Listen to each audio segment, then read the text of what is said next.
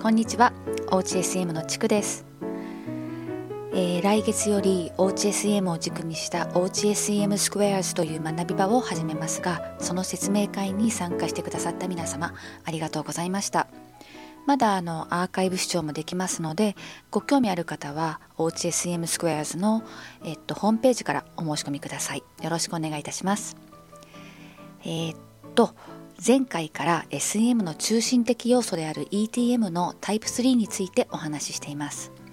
タイプ3とは非常に高度な拡充体験で生徒自ら提起した本物の問題であるリアルプロブレム RP を自分ならではのオリジナルな方法で創造的生産的に解決していくプロジェクト活動です。前回はタイプ3がいかに本物にこだわるか本物の学びを追求するかをお話ししました。タイプ3プロジェクトは自分ならではの本物の問題をその分野の本物のプロフェッショナルのようなやり方で創造的に解決しその成果とか解決策も本物のように第三者にプレゼンする。もしくはアウトプットする。そしてその第三者からもらったフィードバックを本物のように次につなげる。それが前回お話ししたタイプ3の本物加減でした。えーと、今回はタイプ3で解決する本物の問い、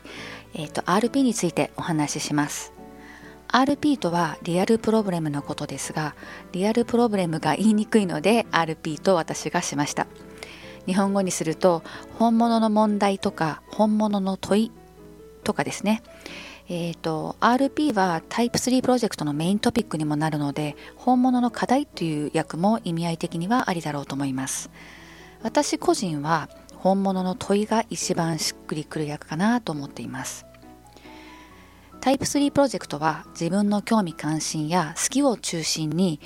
あのこの RP を自分の中から探っていくというのか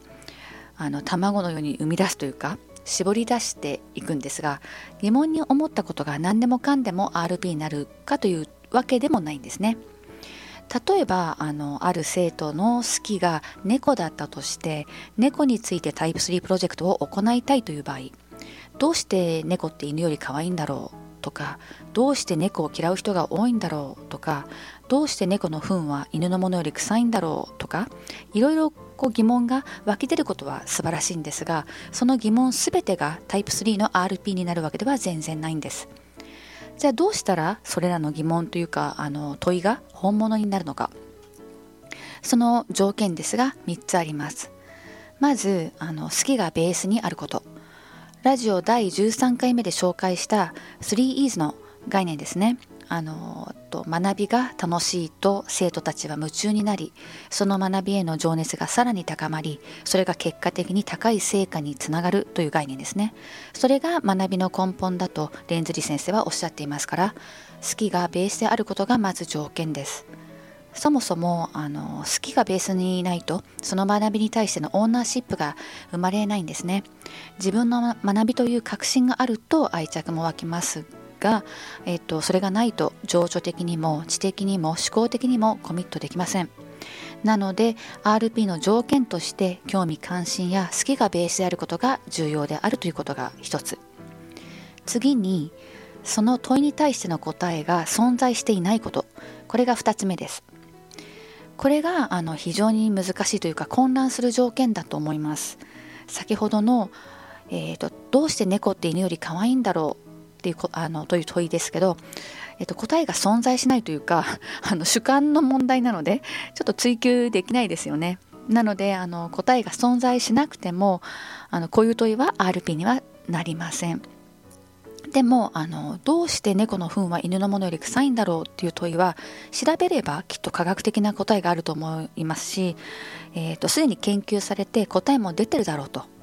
そのようにすでに解決済みの問いすでに答えが存在する問いはタイプ3の RP にはならないとそういうわけなんですね。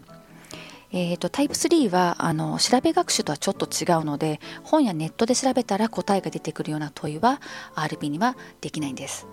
もちろんあのまだ解明されてない事柄をまあ、探求というか研究するのも全然 OK というかあのウェルカムなんですがちょっとあのハードルが高すぎて無理って思ってしまいそうですよね。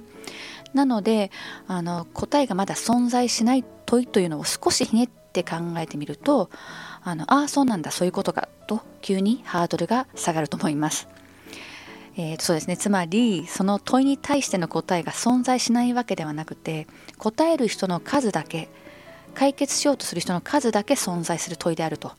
そういうふうに考えると簡単だと思います。えー、例えばどうして猫の糞は犬のものより臭いんだろうは解明されてますがどうしたらうちの猫の糞を家に誰もいない時でも一瞬で消臭できるだろうというふうにちょっと変えたらその問いに対するあのダイレクトな解決策は